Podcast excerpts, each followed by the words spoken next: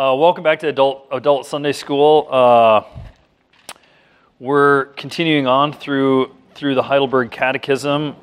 Put a post it note to mark our spot. We're in Lord's Day 12, uh, questions 31 and 32. So we'll carry on uh, in our series here.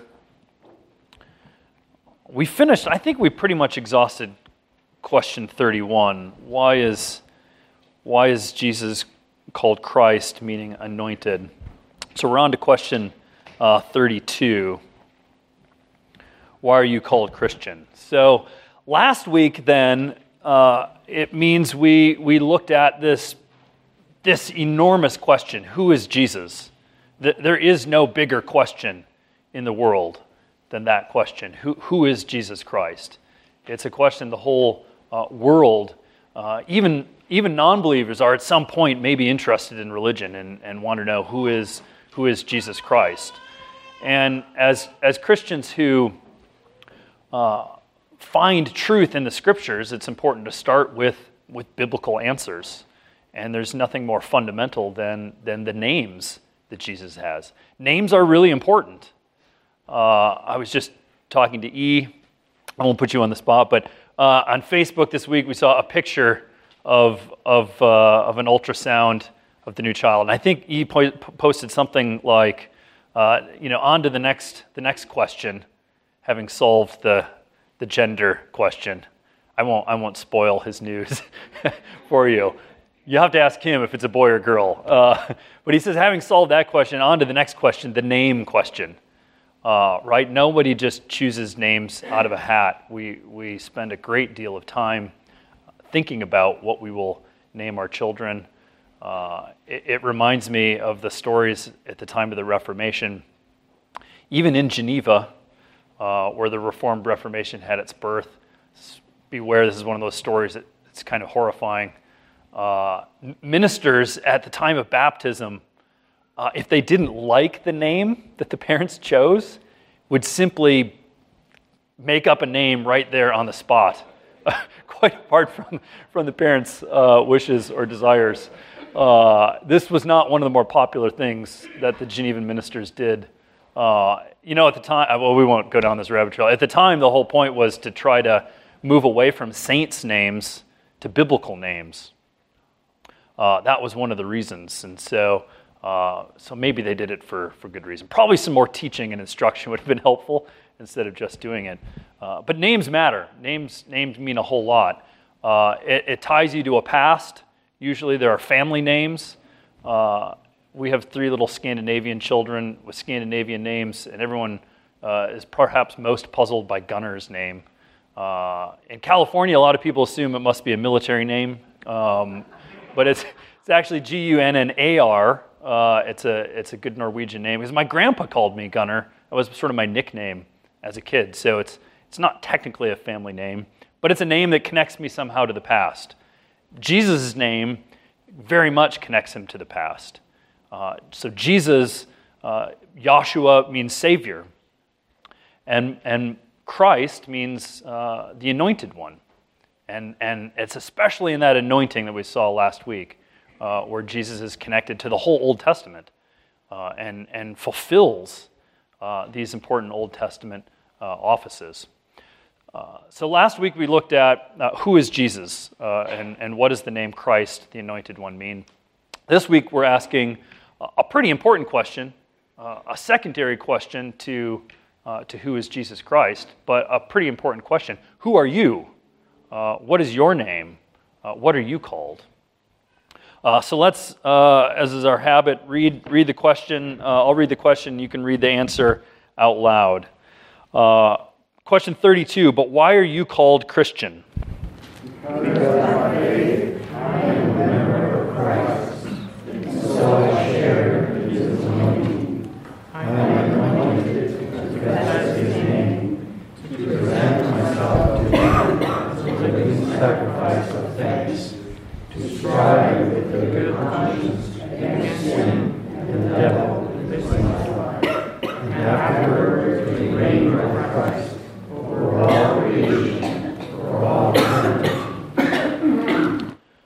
Thank you.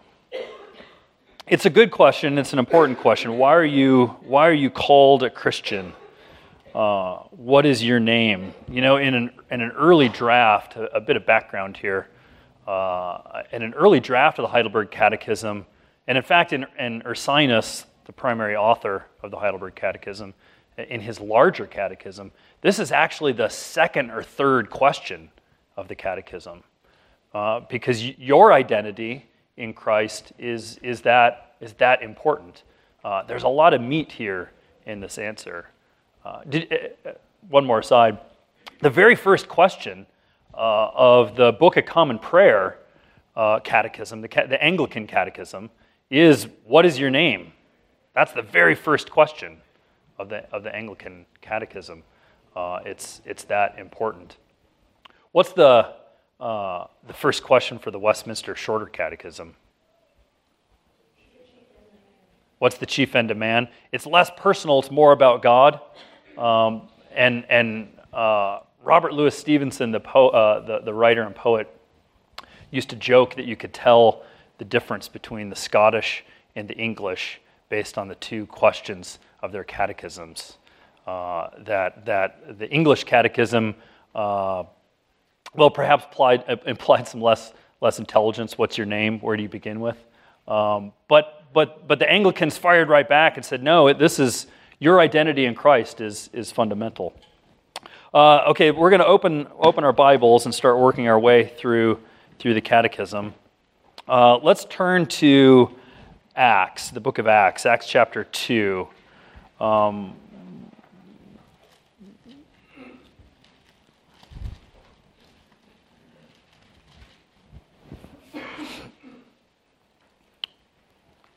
let's begin with this theme of, of, of anointing.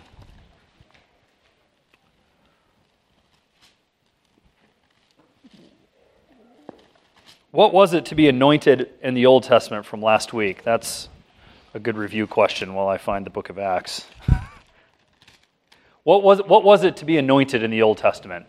What did we see last week? What's significant about Jesus' anointing? It means a lot of different things, but we'll take volunteer answers here. What's at the heart and center of being anointed in the Old Testament? The Holy Spirit, to have the Holy Spirit come upon you and give you gifts, give you uh, a calling, an ordination to an office, give you uh, the ability, the energy um, to, to fulfill that office. Uh, the Holy Spirit came upon uh, Jesus from the moment of his conception, but then especially at his baptism. Uh, and we asked that question uh, why was no oil used in Jesus' anointing? Uh, and, and I think Angela nailed the answer. It's because uh, the oil in the Old Testament, uh, by which you anointed prophets, priests, and kings, was sacramental. And, and in Jesus, he had a full measure of the Holy Spirit. The full gift of the Spirit uh, came upon Jesus. And so no oil was needed. Uh, well, what will our anointing look like? That's the beginning of the catechism question. Because by faith I'm a member of Christ, and so I share in his anointing. How does that actually play out uh, in Scripture? Well, if you look at Acts chapter 2, uh, verses 14, we can start reading. We'll see the pouring out of the Spirit promised and prophesied uh, for all believers, expanding beyond just uh, prophets, priests, and kings, but to, uh, to all the sons and daughters of the kingdom. So, Acts chapter 14, uh, this is uh, uh, context of Peter's sermon here at Pentecost. Uh, Peter says, Standing with the eleven, lifted up his voice and addressed them Men of Judea and all who dwell in Jerusalem, let this be known to you, and give ear to my words. For these men are not drunk, as you suppose, since it is only the third hour of the day. But this is what was uh, uttered through the prophet Joel. And in the last days it shall be, God declares, that I will pour out my spirit on all flesh, and your sons and your daughters shall prophesy, and your young men shall see visions, and your old men shall dream dreams, even on my male servants and female servants. In those days I will pour out my spirit, and they shall prophesy. And I will show wonders in the heavens above and signs on the earth below blood and fire and vapor and smoke. The sun shall be turned to darkness, and the moon to blood before the day of the Lord comes, the great and magnificent day. And it shall come to pass that everyone who calls upon the name of the Lord shall be saved. So there we have uh, the promise, the, the prophecy that the Spirit will fall upon sons and daughters, uh, upon all who, who confess the name. That's right there at the beginning of the book of Acts, and then it comes uh, powerfully to pass in several different uh, places uh, throughout the book of Acts and, and of course, uh, in our lives. We can look at Acts chapter 10 to see one more uh, example. I think actually Acts chapter 10 is, uh, is Acts chapter 10 cited in our, is one of our proof texts? No, Acts chapter 2 is, but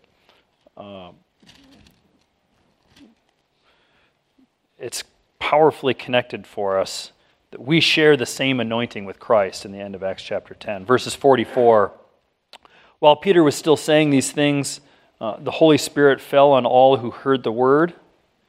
And the believers from among the circumcised who'd come with Peter were amazed because the gift of the Holy Spirit was poured out even on the Gentiles.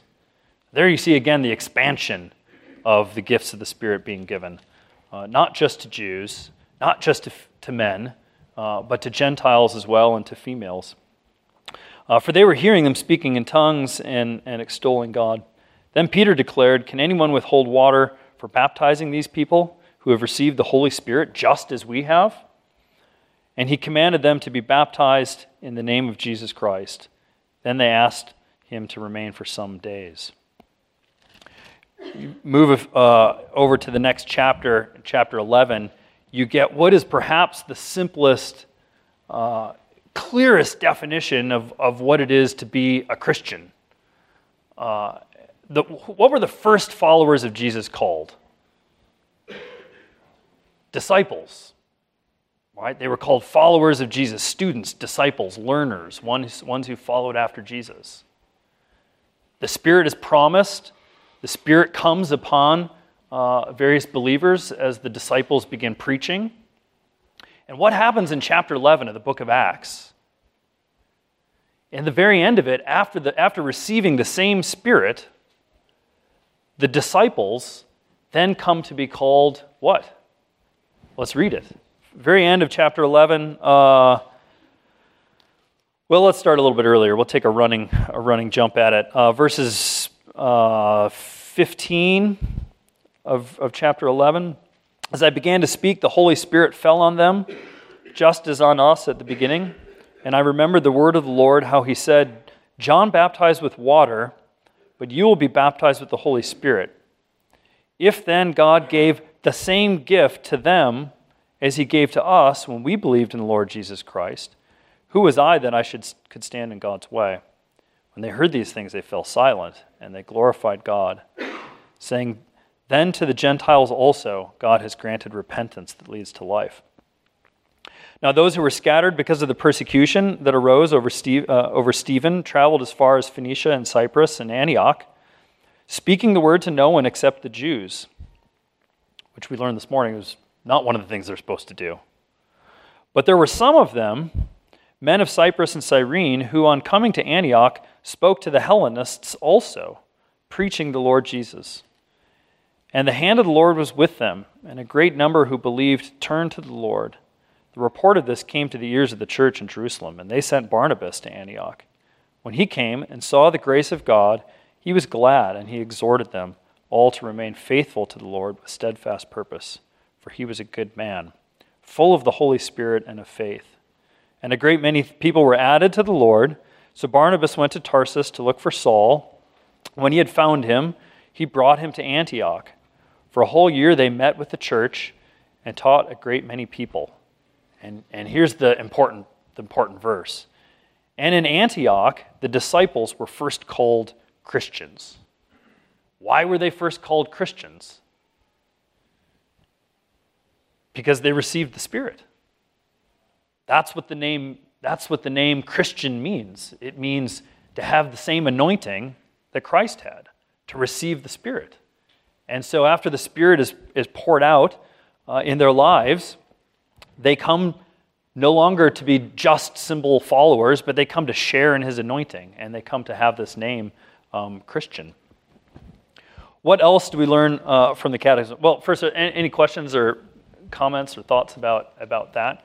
We share in Jesus' anointing because we have the Holy Spirit. Uh, any questions? Any thoughts about that before we keep charging on?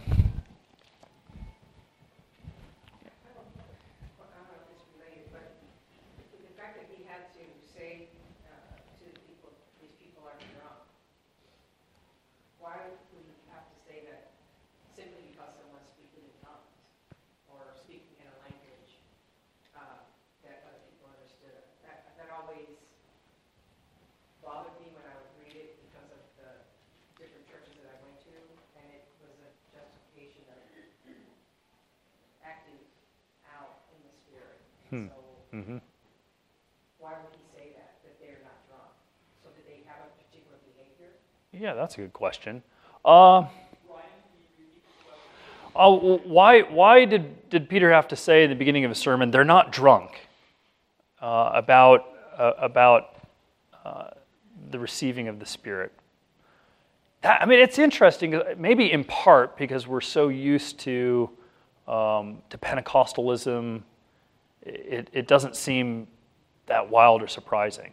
But I think at the time it, it was quite unusual. It was quite surprising uh, that someone would, would be able to, to speak in these other languages and communicate this way. I mean, it was, it was meant to be a powerful sign uh, and demonstration of, of God's power. And, and so uh, we have to assume that it was. And people were quite surprised. And when you're surprised, you try to grasp it at explanations, at answers.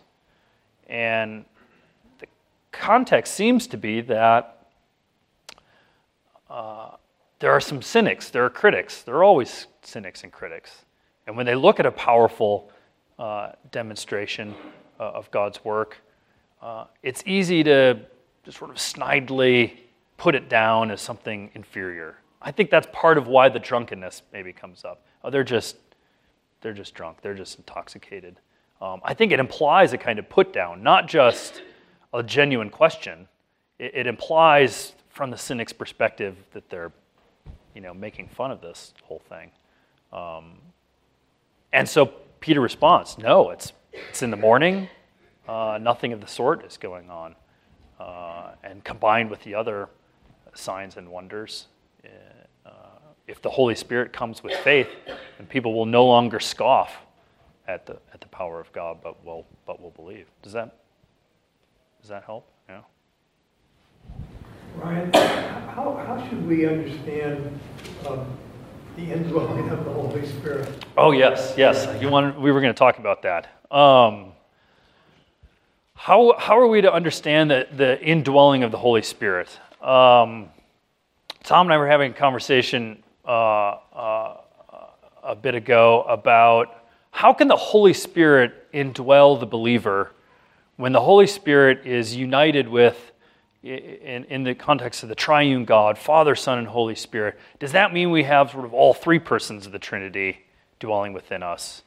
Um, how, how, can the Spirit be severed off? I think that was, that was something like the question.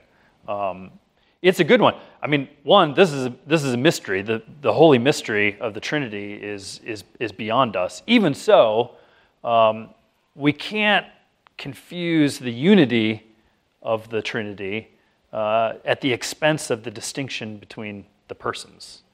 And so, Father, Son, and Holy Spirit are, are one God, but also three uh, distinct persons, not, not separate in the sense of uh, jeopardizing the unity, but there's a distinction. And so each have their own identity uh, of Father and, and Son and Spirit. And so to be indwelled by the Holy Spirit, um, it doesn't mean we're indwelled by the Father and we're indwelled by the Son. We're indwelled by the Spirit as a distinct person of the Trinity. And because the Spirit is Spirit and omnipresent, it doesn't jeopardize uh, the unity of the Trinity. I know you have a follow up. yeah. I don't want to, you know, I, I, I, hope I'm asking this correctly without any heresy, but the, is, it, is it as if the, the, the three persons of the Trinity have tasks, so to speak. And this is, this is one of the tasks assigned from all eternity for the Holy Spirit, among other things. Yeah, that's that's a helpful way of putting it. It's uh, the Spirit's unique job and role in the application uh, of salvation to us um, is is to give good gifts to us, um, to empower us in the Christian life, to strengthen us, uh, to work faith in our hearts. Um, it, the, the Spirit comes upon Jesus at his baptism and, and empowers him in his task in his role as prophet, priest, and king. Um, and, the, and the Spirit, uh, I think this was from our sermon even last week, the same Spirit who is at work in the Lord Jesus and who raised the Lord Jesus from the dead is at work in us.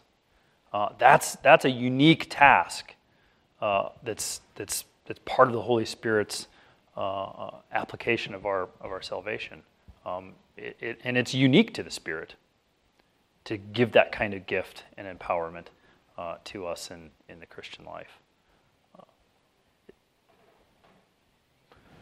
Okay, we also, uh, by virtue of sharing in Christ's anointing, uh, have, have union with Christ that's brought about uh,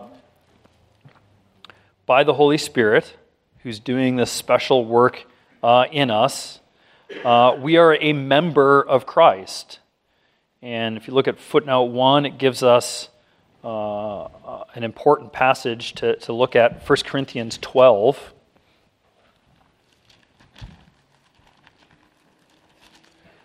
First Corinthians 12 is, is an important chapter and, and Paul's rather extended interaction with the Corinthians, where we, he reminds us that we're all baptized into one body but there are, there are many members. Uh, we could start reading at chapter 12, verse 12. Uh, this is a, a pretty remarkable chapter about, about who we are together in Christ. For just as the body is one and has many members, and all the members of the body, though many, are one body, so it is with Christ. For in one spirit we were all baptized into one body Jews or Greeks, slaves or free, and all were made to drink of one spirit. For the body does not consist of one member, but many. If the foot should say, Because I'm not a hand, I do not belong to the body, that would not make it uh, any less a part of the body. And if the ear should say, Because I'm not an eye, I do not belong to the body, that would not make it any less a part of the body. If the whole body were an eye, where would be the sense of hearing? If the whole body were an ear, where would be the sense of smell? But as it is, God arranged the members in the body, each one of them, as He chose.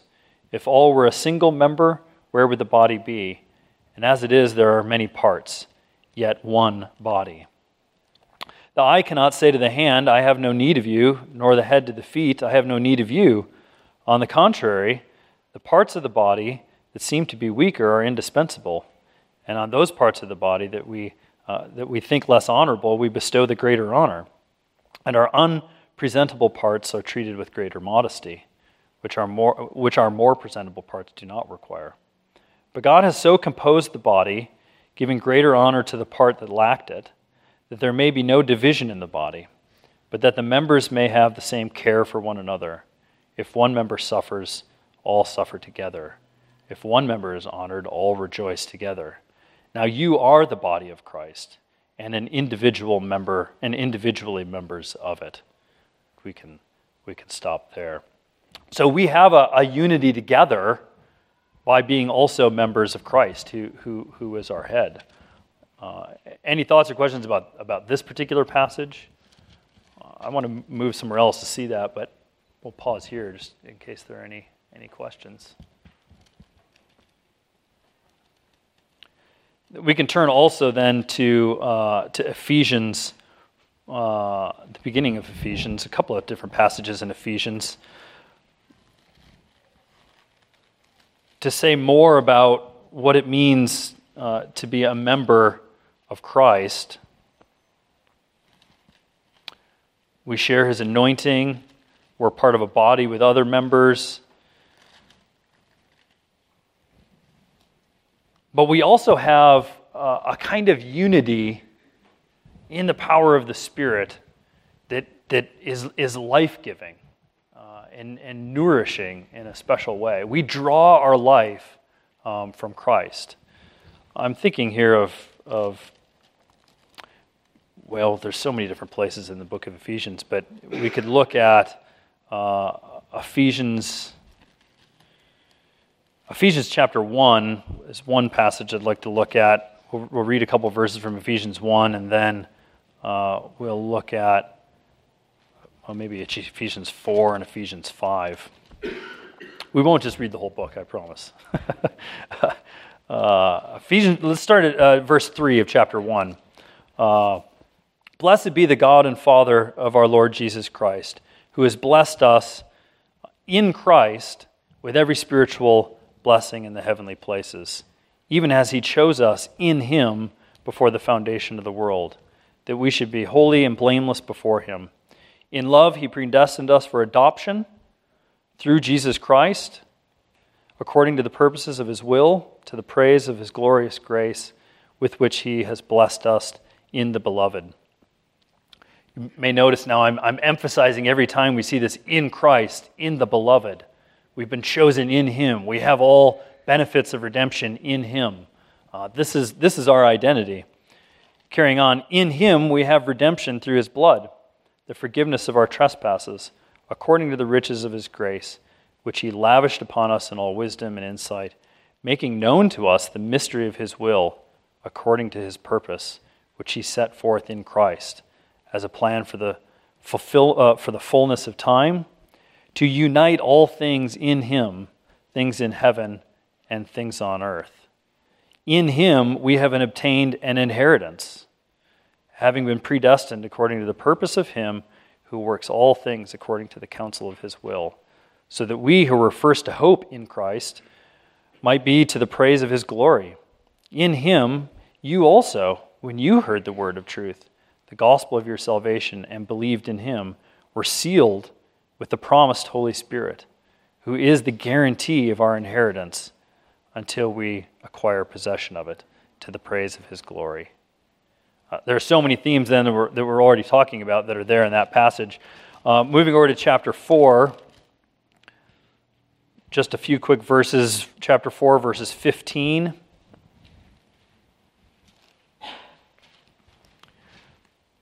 Rather speak the truth in love. We are to grow up in every way into Him who is the head into Christ, from whom the whole body, joined and held together by every joint with which it is equipped, when each part is working properly, makes the body grow so that it builds itself up in love.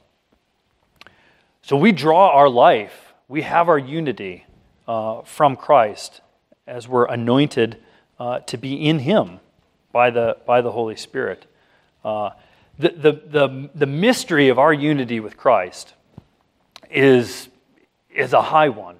It's, it's one of the, the most remarkable things about our salvation is that we are in Him. We have a unity that is, uh, that is indispensable, that can't be broken. Uh, and it's, it's difficult for us to fathom the closeness of this unity. Uh, that's what we find in, in, in, in chapter 5 the passage about wives and husbands, uh, it's worth reading, not here to talk about husbands and wives, but to talk about uh, what makes that analogy powerful, which is the unity of Christ and the church. Uh, let me start reading chapter 5, verse 22. Wives, submit to your own husbands as to the Lord, for the husband is the head of the wife, even as Christ is the head of the church, his body and is himself its Savior. Now, as the church submits to Christ, so also wives should submit in everything to their husbands. Husbands, love your wives as Christ loved the church and gave himself up for her, having cleansed her by the washing of water with the word, so that he might present the church to himself in splendor, without spot or wrinkle or any such thing, that she might be holy and without blemish. In the same way, husbands should love their wives as their own bodies. He who loves his wife loves himself. For no one ever hated his own flesh, but nourishes and cherishes it, just as Christ does the church. Christ nourishes and cherishes uh, us uh, as his own flesh, uh, such as the unity that we have.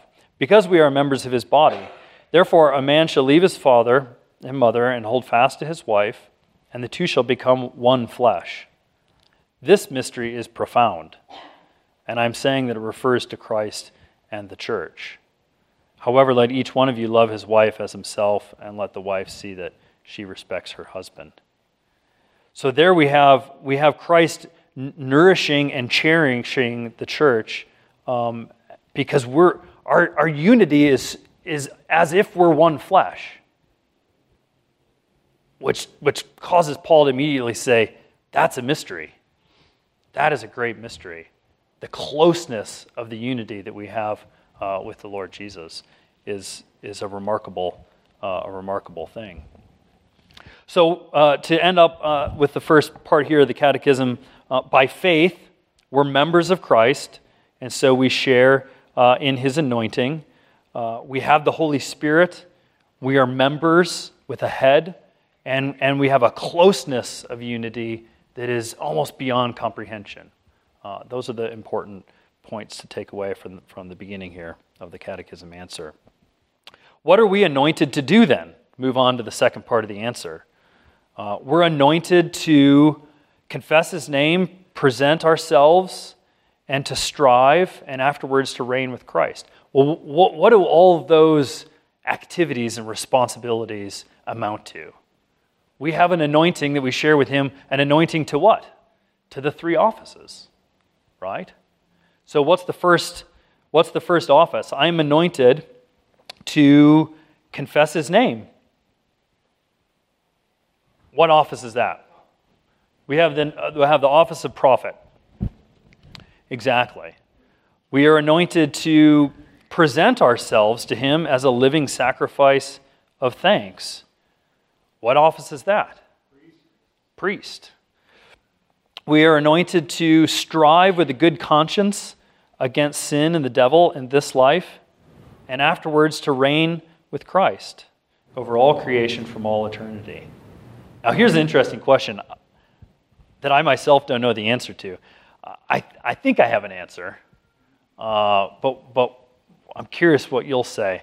Um, to strive with a good conscience against sin and the devil in this life, is that part of the office of priesthood or the office of kingship? It may be somewhat false to distinguish sort of too sharply between them, but it, I mean, it, looking at the looking at the catechism question, it, it, is interesting. Um, to confess His name is to be a prophet. To present ourselves is is the priesthood. Uh, to strive with good conscience against sin and the devil, and afterwards to reign with him? Is that all part of the, the kingly office? Uh, I think so. I think, I think we strive with good conscience as part of our uh, conquering uh, kingly role that we share in his anointing, and afterwards to reign with him. Uh, so I don't think our kingly office is just afterwards reigning reigning with him. It's now in this life to strive, to fight, to conquer as a king. Uh, I, would say it's, uh, it, it's introducing here the, the kingly office. But in the end, our identity as Christians is to be prophet, priests, and kings. And so uh, it's probably not, uh, not that important that we carefully distinguish which, which is which. Um, well, here's an interesting question. We share this anointing. So we share uh, the anointing to be prophet, priest, and king. Uh, how is our occupation of these roles and offices different than Christ's? How are we prophets like Christ but differently? We sin. That's a, that's a like, like Reverend Davis said this morning, what do we contribute? Well, we sin uh, true. But Christ is the prophet who proclaims himself. and in that, there's a difference. We're not prophets who proclaim ourselves, uh, we're prophets who proclaim Christ. Uh, so it's a little different. How is the priestly role a little different?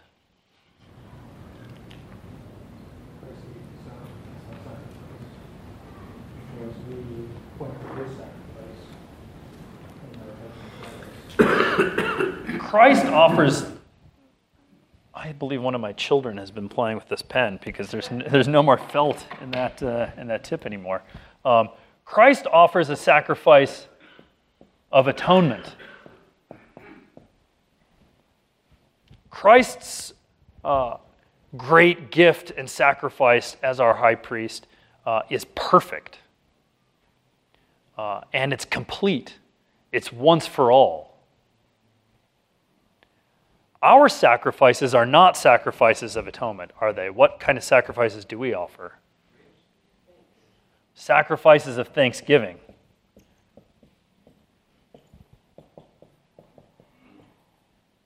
That's a huge difference. But we do still offer sacrifices of thanksgiving. Um, because of Christ's perfect sacrifice of atonement, our imperfect sacrifices of thanksgiving are, are sanctified, uh, are consecrated, so that they're pleasing to God. They're not pleasing to God just in and of themselves. They're pleasing to God because of and on the basis of that one sacrifice of atonement. And so we live lives that are, that are pleasing to Him, um, offering sacrifices of, of thanksgiving, of, of gratefulness, of gratitude. Um, our sacrifices as priests thanksgiving don't earn our favor, uh, don't earn our, our, our, our place uh, in heaven, etc. They're, they're pretty qualitatively different, and that's, that's important um, to know. Uh, what, it's worth dwelling here a little bit on, in, the few minutes we have left, on, on what else this office of priesthood means for us. Uh, what else do we do as, as priests?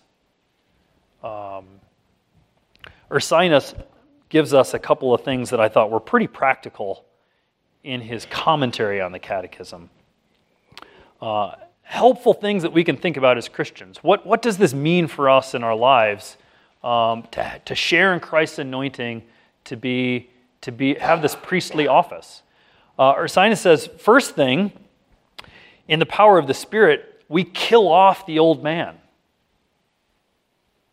So in the Old Testament, priests offer sacrifices of, of bulls and goats and lambs, and they kill things, right? In the Old Testament priesthood, it, it's, it's bloody, things die.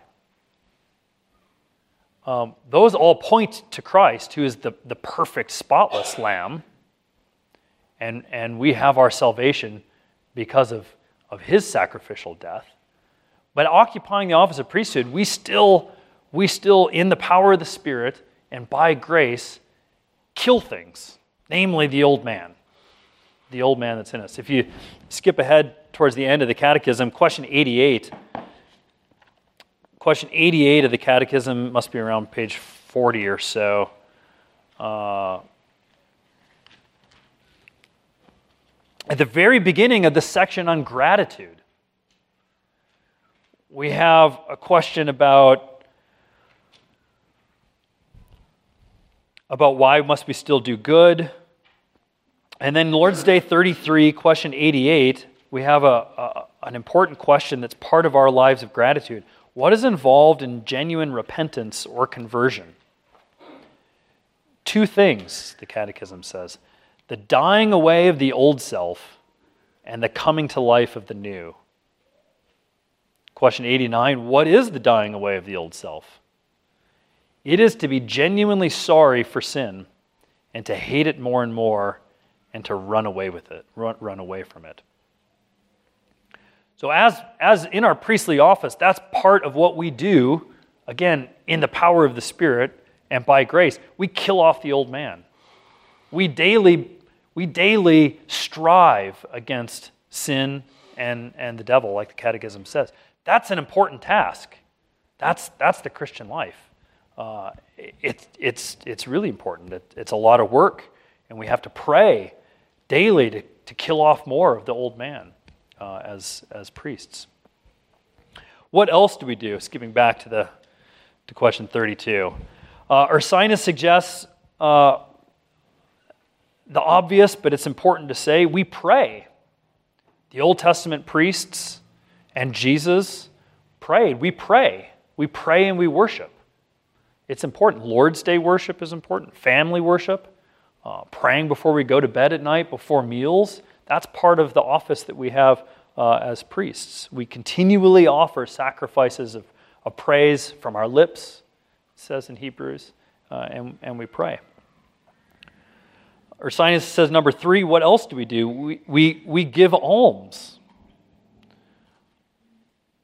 We give charitably. In that passage in, in Acts that we read, Acts chapter 11, uh, it's interesting. After, right after they're called Christians, because of the anointing that, that, uh, that the disciples share with Jesus and in Antioch, what's the very first thing that happens after they're called Christians? I didn't read this, this little conclusion of the paragraph, but it's interesting to note. Right after they're first called Christians, a name identifying them with the anointing of Christ, uh, a prophet rose and came down from Jerusalem to Antioch. This is in verse 27. And one of them, named Agabus, stood up and foretold by the Spirit that there would be a great famine over all the world. This took place in the days of Claudius. So the disciples determined, everyone according to his ability, to send relief to the brothers living in Judea. And they did so, sending it to the elders by the hand of Barnabas and Saul. That's part of our sacrifice of thanksgiving and praise, and part of showing our gratefulness is, is giving alms, um, giving charitably. Uh, for Ursinus suggests we, we confess. We confess our sins. We confess our faith in Christ. Uh, and fifth and finally, we, we endure uh, our own crosses, our own suffering uh, with patience and with humility, uh, like our great high priest did. There's a couple of practical things then uh, that we do as, as priests. Uh, how is our kingship similar and different? how's our kingship different? We're not perfect. We're not perfect. How is, is Christ's conquering victory different? He does it in his own name. He is the king proper, whereas we conquer by his power. And, and we receive a kingdom. We inherit a kingdom. That's the significance of some of those, the, the, the, some of the phrases from, from Ephesians chapter 1 that we read. We have an inheritance for us because of our, uh, our great King. So there are some differences that we share, uh, or some differences that, that we have uh, from, from Christ's occupation of these, of these offices. Um, we receive a kingdom. Uh, well, that's about where I think we're about at the end of our time today. Uh, next week, we'll press on to, to question uh, 33 and 34. Um, but this is an important this is an important question, not to just sort of pass over. Um, there, there are so many, uh, in conclusion, so many identity issues in the world today. I, I, thought that was one of the interesting points of that, that Reverend uh, Davis m- mentioned. All the celebrities standing on the top of the building saying, "Who am I?" Right? Um, in various ways, shape, and form, we all have identity questions and issues whether we're you know boomers or or busters or Gen Xers, whatever it may be. Um, but our fundamental identity is, is in Christ. This question solves a lot of identity questions and issues. Um, we, we are prophets, priests, and kings who share in the anointing of the Lord Jesus. One of the most precious parts of this question and answer that I haven't talked, on, uh, talked about yet, but, but I would just want you to take note of in conclusion is we have these offices of prophet, priest, and kings with a good conscience. When you think about identity questions in, in the world today uh, and identity problems, almost all of them revolve around the problem of a guilty conscience. Our identity and occupation of the job of prophet, priest, and kings is a job we do with a good conscience because of Christ's priestly, uh, kingly, and, and prophetic work. Uh, that's an inspiration, I think, for, for all of us. Uh, let's, let's close in prayer, and, and afterwards we, we may have a time for a question or two up, up here, at least, if you have one. Uh, let's pray. Gracious Father, uh, we, we rejoice that you have called us to yourself, uh, called us to be in the Lord Jesus, to have our life in Him, to have an inheritance in Him. Um, you have solved uh, our identity questions in a fundamental way by, uh, by uniting us uh, to your Son and the power of the Spirit. Abide with us uh, in this day of rest. Be with us this week uh, and empower us to strive and fight against sin and the devil, to pray and worship and give thanks and honor and glory to you. Help us to live in full reliance upon you. We ask in Jesus' name. Amen.